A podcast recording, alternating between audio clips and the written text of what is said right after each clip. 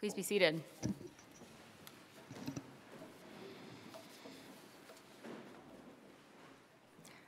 I'd like to contextualize our meditation this morning with a short, I promise, an easy biblical studies lesson.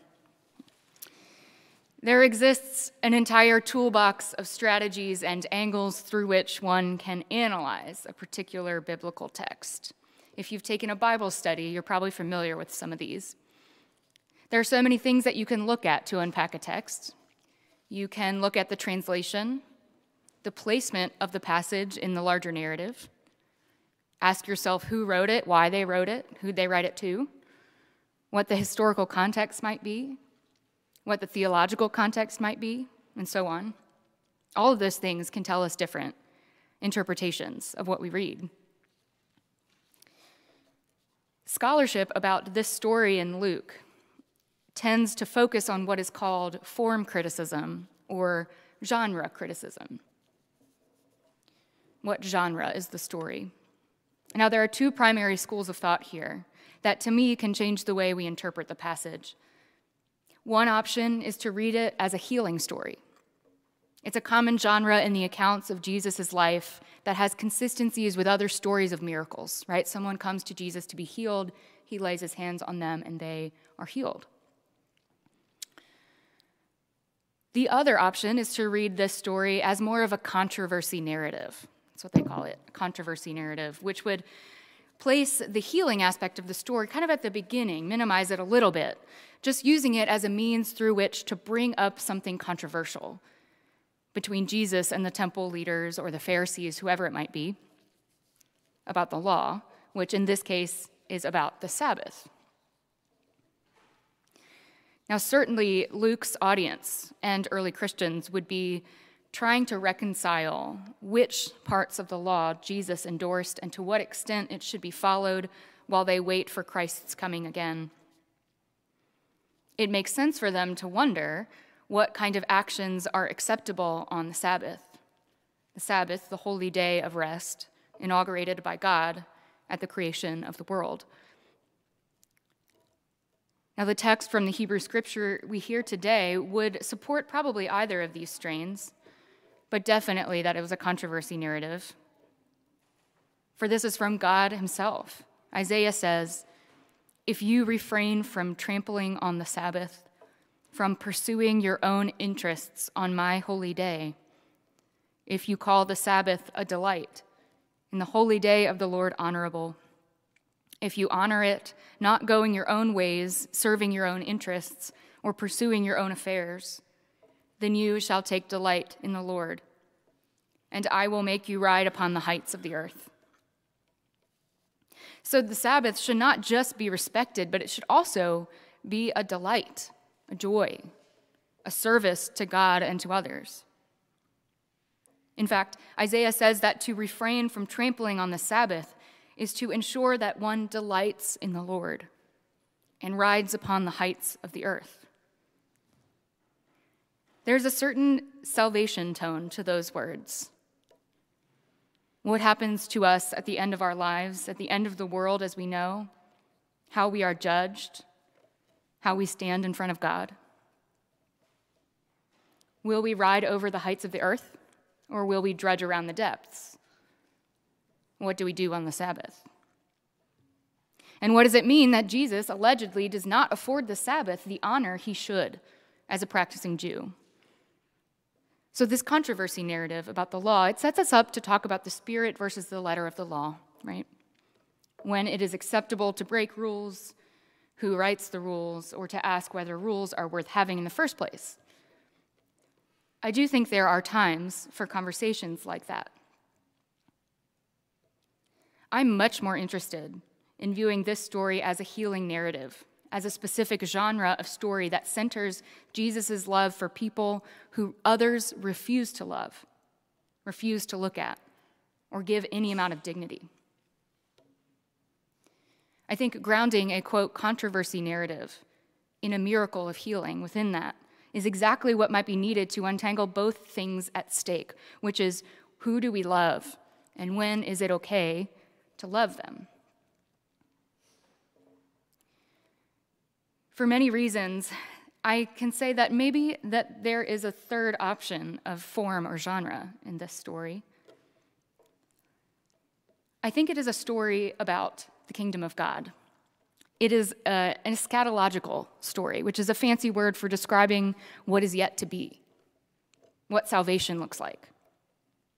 I think this for a few reasons, and indeed, I think Jesus's healing, all of them in the gospel, point to and are indeed themselves the unfolding of the very salvation Isaiah speaks of.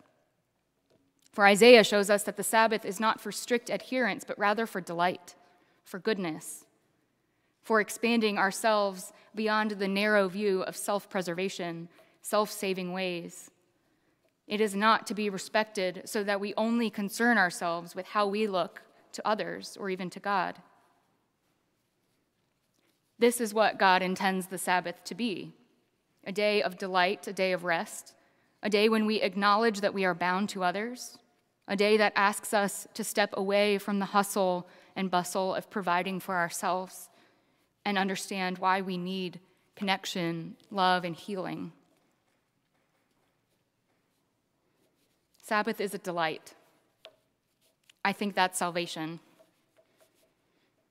Now, the Greek in the gospel passage also plays with words and imagery around being bound, tied to, or roped to, contrasted with imagery of being set free and loosed. That sounds like salvation language to me, too. Jesus tells a woman that she is set free from her ailment, and she praises God. When rebuking the temple elders, he asks if they would set their animals free for water on the Sabbath, instead of allow it to become dehydrated to the point of death. Jesus says that the woman likewise is set free from her demons, an action on the Sabbath that is acceptable to God, to set someone free, to offer salvation. Now, like every person with any kind of physical disability or ailment, this woman already has intri- intrinsic dignity. It was not suddenly bestowed upon her or gifted to her when Jesus straightened her spine. Jesus affirms this by calling her a daughter of Abraham. That's an honorific, an honor.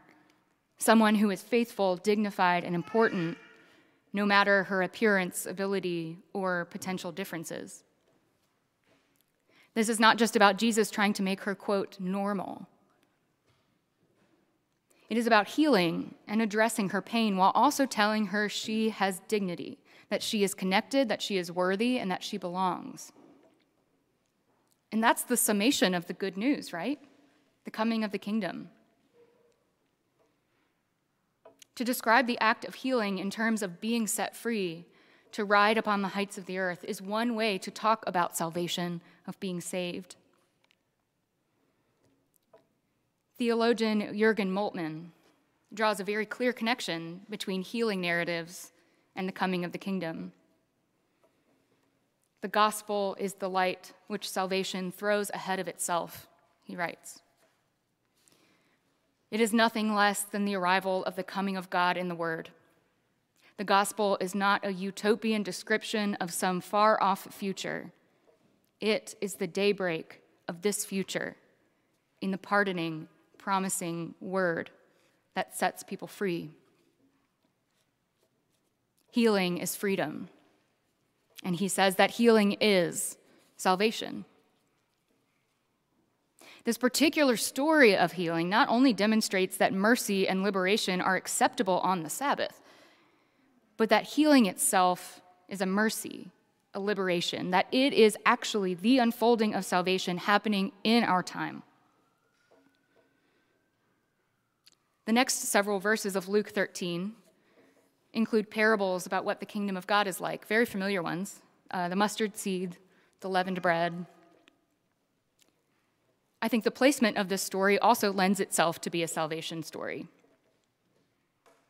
This story is not a random interpolation to decide what to think about the Sabbath, but it's actually just another indication of what the kingdom of God is like.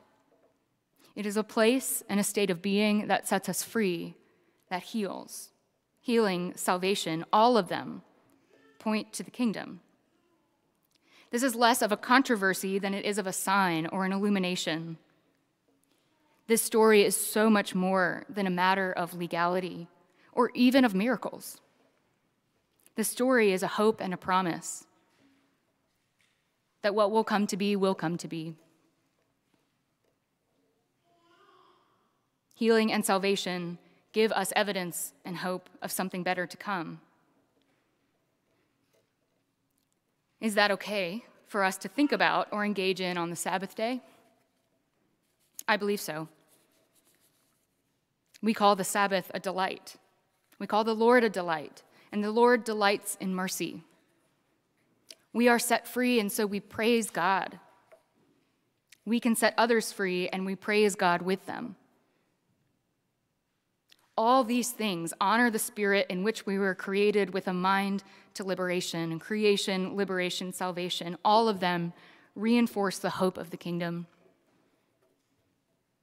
We can debate about the genre of this passage, but I think it points to something more important and more transcendent than any of those debates. It tells us what the kingdom looks like. Let us rejoice and be glad. In the name of God.